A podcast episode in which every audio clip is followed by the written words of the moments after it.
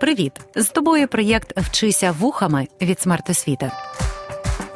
Вчитись можна не лише за столом чи партою. Можна в потязі, автобусі, під час прогулянки чи лежачи у ліжку. Просто слухай і вчися. Тичина – славний наш поет. Він також ходить у клозет. Та він не сам туди йде. Його скрізь партія веде!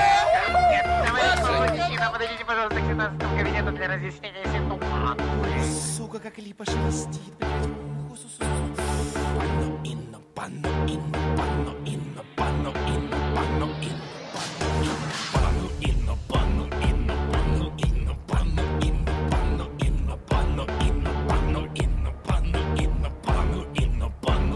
Короче, спочатку полюбив Поліну. Ага. От. Ну, вона, короче, він не сподобався їй. Ага. І потім, короче, Ганна, ну це молодша сестра Поліни. Вона скільки було? Ну, не знаю. Сподіваємося, що... Ага. Короче, і його полюбила, але він ну, не полюбив. І назвав її Інна. Хоча її звати Ганна, поняв? А потім, короче, вона померла. І все. О. О, панно Іно. О, панно Іно.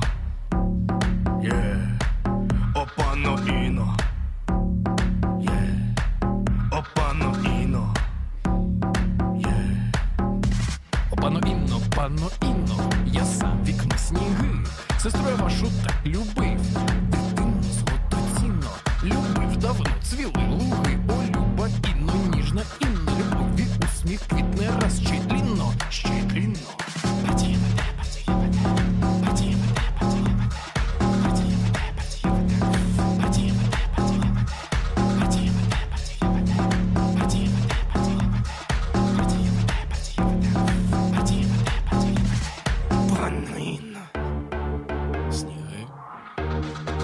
Панно Інно, сніги. Панно Інно, сніги. Панно Інно, сніги. Народжений війною. Так кажуть про свій гурт його учасники. Бо проєкт «Мур» виник після двадцять четвертого лютого дві тисячі двадцять другого року. До того ці хлопці також слухали музику московитів, навіть пропагували рашистську культуру. Але пізніше все змінилося. Засновник гурту Олександр Хоменко пережив сорок сім днів окупації. І тоді було багато переосмислено. За словами Олександра, мало було сказати «ми більше так не будемо». Варто було щось робити. Так виник альбом «Захалявна книжечка», який популяризує українських класиків. Щойно ви прослухали фрагмент із трохи хуліганського кавера на поезію Павла Тичини «О панно Інно». До чого ж тут партія і клозет? Хто така Інна? На ці питання та на багато інших ви отримаєте відповідь протягом сьогоднішньої розмови. Тож привіт усім, кого захоплює світ слова. Я вчителька української літератури Людмила Власенко.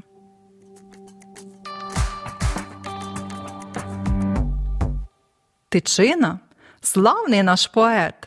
Він також ходить у клозет. Та він не сам туди йде. Його все партія веде. Такі слова хтось написав другого вересня тисяча дев'ятсот тридцять четвертого року в туалеті Київського університету. До речі, клозет – це і є туалет. Упродовж року університетські вбиральні охороняли міліціонери. А ще до того – у тисяча дев'ятсот двадцять восьмому році Олександр Олесь написав вірш «Докір Тичині». «І ти продався їм, Тичино, і ти пішов до москаля.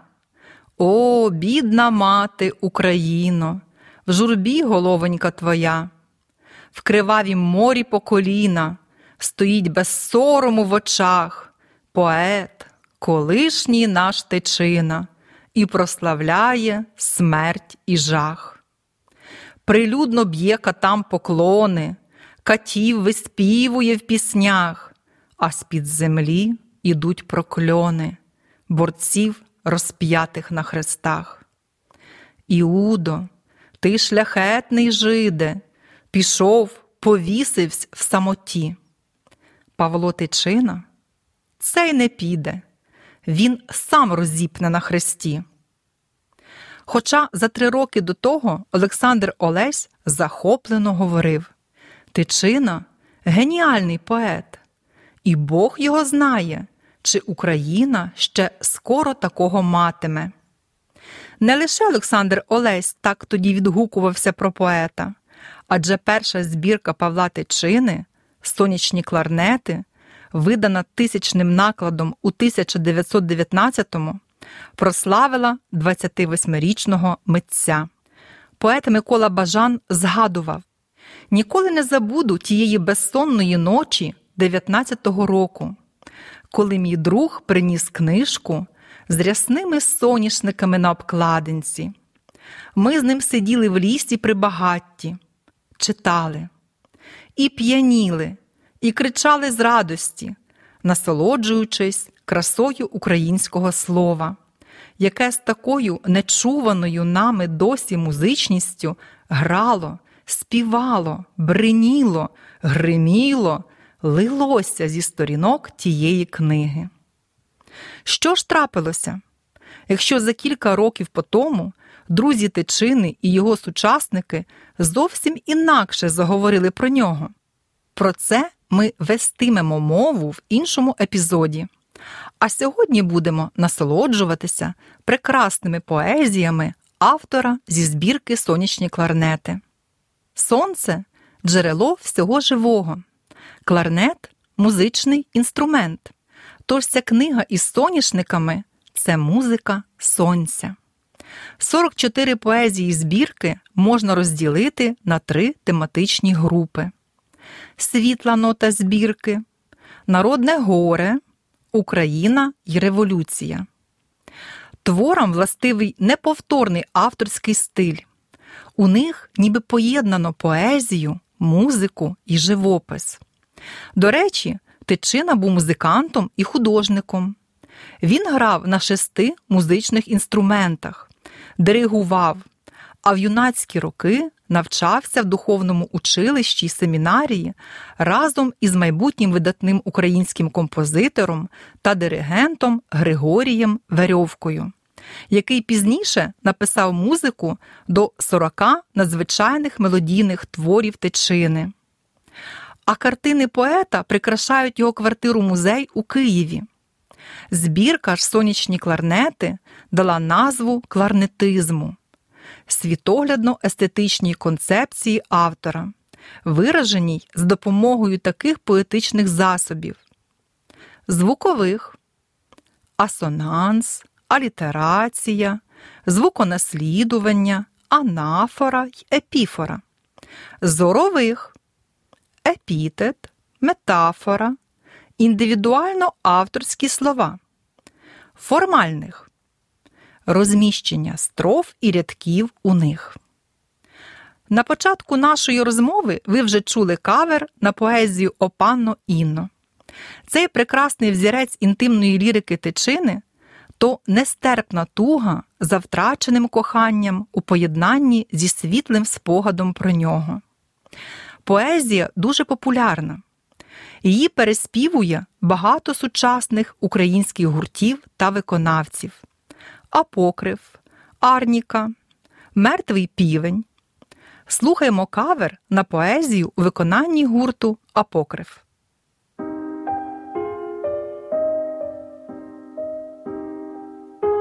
О панно Інно, о панно Інно, панно Інно, я сам вікно сніги, вікно сніги.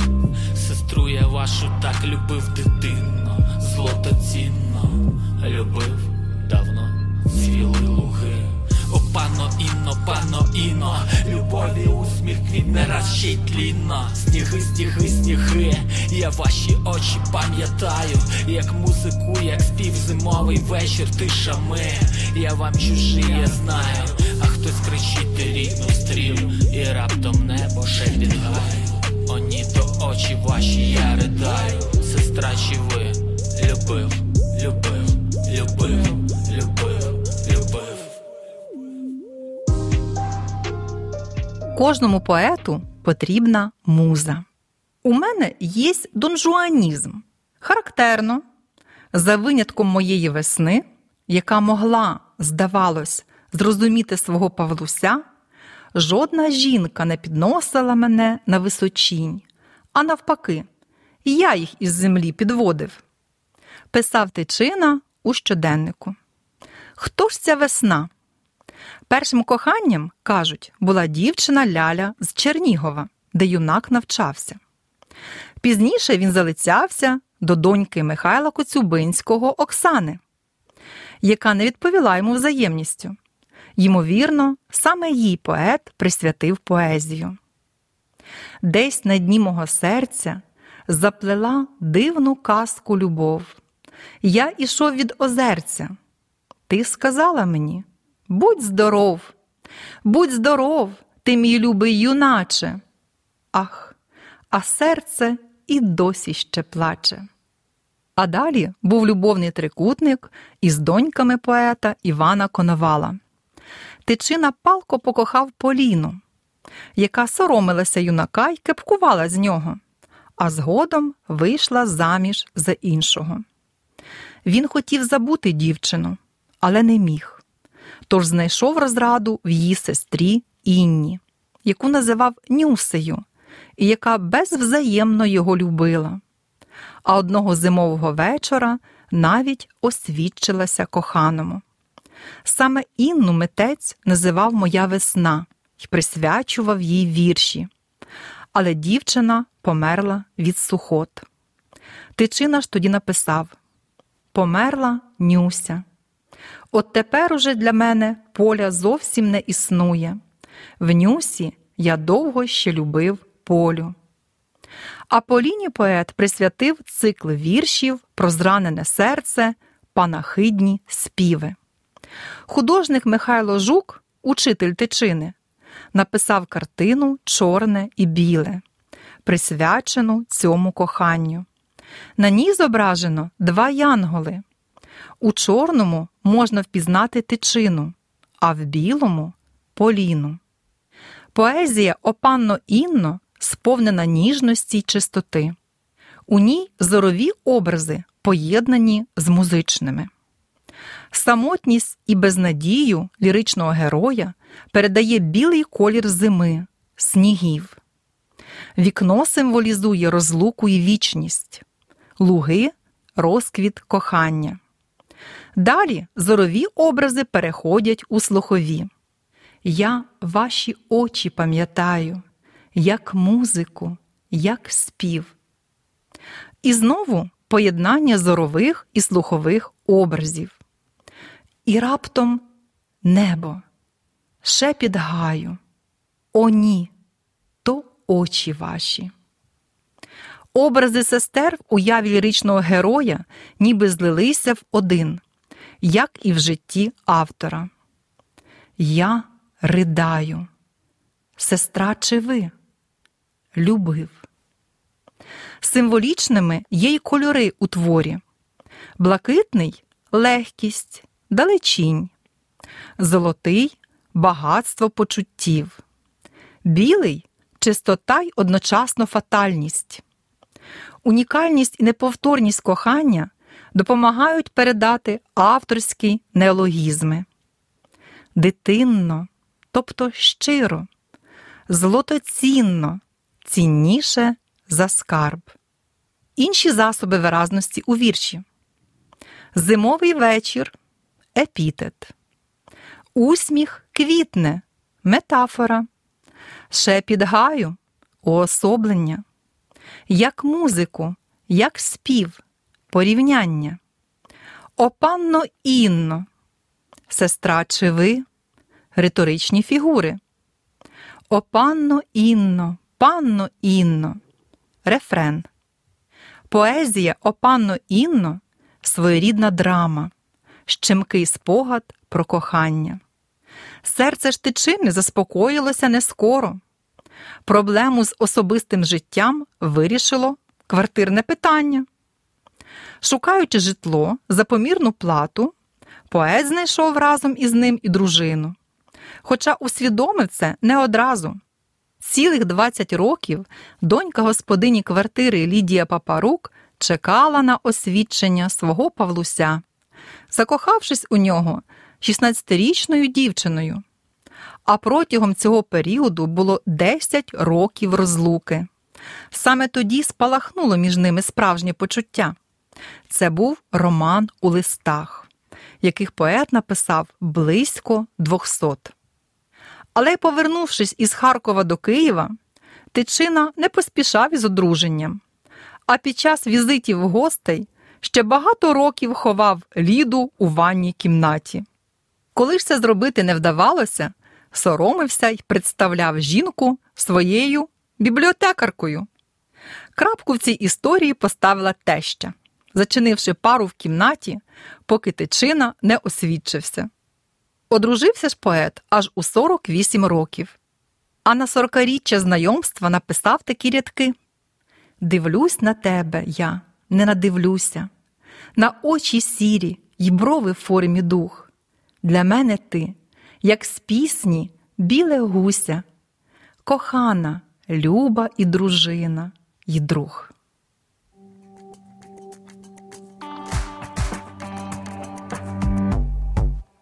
До збірки «Сонячні кларнети» війшла ще одна чудова поезія «Арфами, арфами», що стала також популярною піснею, яку ми прослухаємо у виконанні Артема Пивоварова та генерального продюсера премії «Юна» Павла Шилька під акомпанемент піаніста-віртуоза Євгенія Хмари. Пісню презентували на День Незалежності України в дві тисячі двадцять першому році в межах проєкту «Твої вірші, мої ноти». Арфами золотими голосними обізвалися гаї, золотими голосними самозвонами.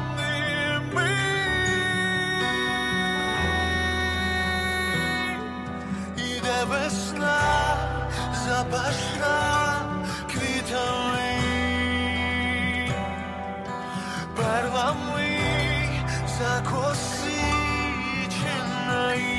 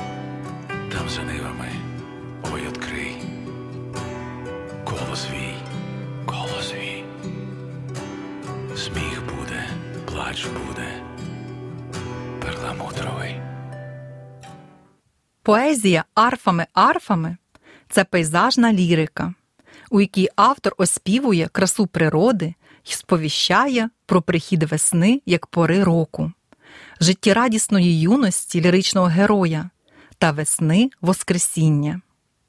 Весна йде в образі прекрасної дівчини, закосиченої квітами-перлами.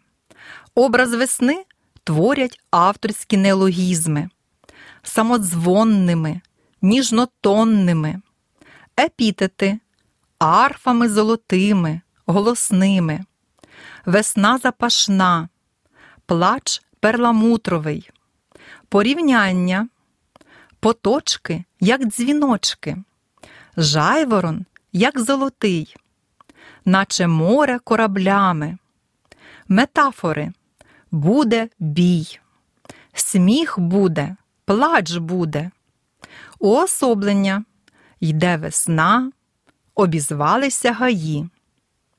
Чотири строфи поезії – це чотири композиційні частини. Перша сповіщає про прихід весни, друга віщує грозу й життєві змагання. Буде бій вогневий, сміх буде, плач буде перламутровий. У третій частині мрійливий ліричний герой милується весною, а в четвертій звертається чи то до коханої, чи то до України і закликає бути готовою до змін, бо весна – це оновлення життя. Любая, милая, чи засмучена ти ходиш, чи налита щастям вкрай? Там, за нивами, ой, открий коло свій. Символічно, що вірш написано в тисяча дев'ятсот чотирнадцятому році. Саме тоді розпочнеться Перша світова війна, яка стане початком масштабних змін у світі. Поезія арфами-арфами перегукується з «Блакитною панною» Миколи Вороного, написаною на два роки раніше. Адже обидва твори – це гімн весні й життю. Літературознавець Сергій Єфремов назвав Тичину дивним мрійником з очима дитини і розумом філософа. Коли гортаєш сторінки збірок поета, складається враження, що в українській літературі було два Тичини. Один – геніальний митець, інший – графоман. То ким же він був насправді? На це питання ми спробуємо дати відповідь в іншому епізоді. Сьогодні ж слухаємо ще одну пісню про любов за поезією сонячного кларнетиста «Ви знаєте, як липа шелестить» у виконанні українського фольк-гурту «Пиріг і батіг». А з вами була я, Людмила Власенко. Ви знаєте, як липа шелестить у місячні весняні ночі. Кохана спить, кохана спить, піди збуди, цілуй її очі. Кохана спить, бо чули ж, бо так липа шелестить. Кохана спить, бо чули ж, бо так липа шелестить.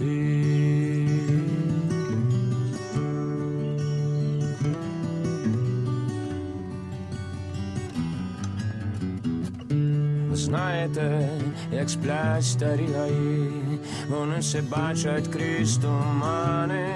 Ось місяць, зорі, солов'ї, я твій десь чую, діду, гани. А солов'ї, та ви вже знаєте, як сплять гаї. А солов'ї, та ви вже знаєте, як сплять гаї. Проєкт «Вчися вухами» творить громадська організація «Смарт освіта» за підтримки Educo Foundation.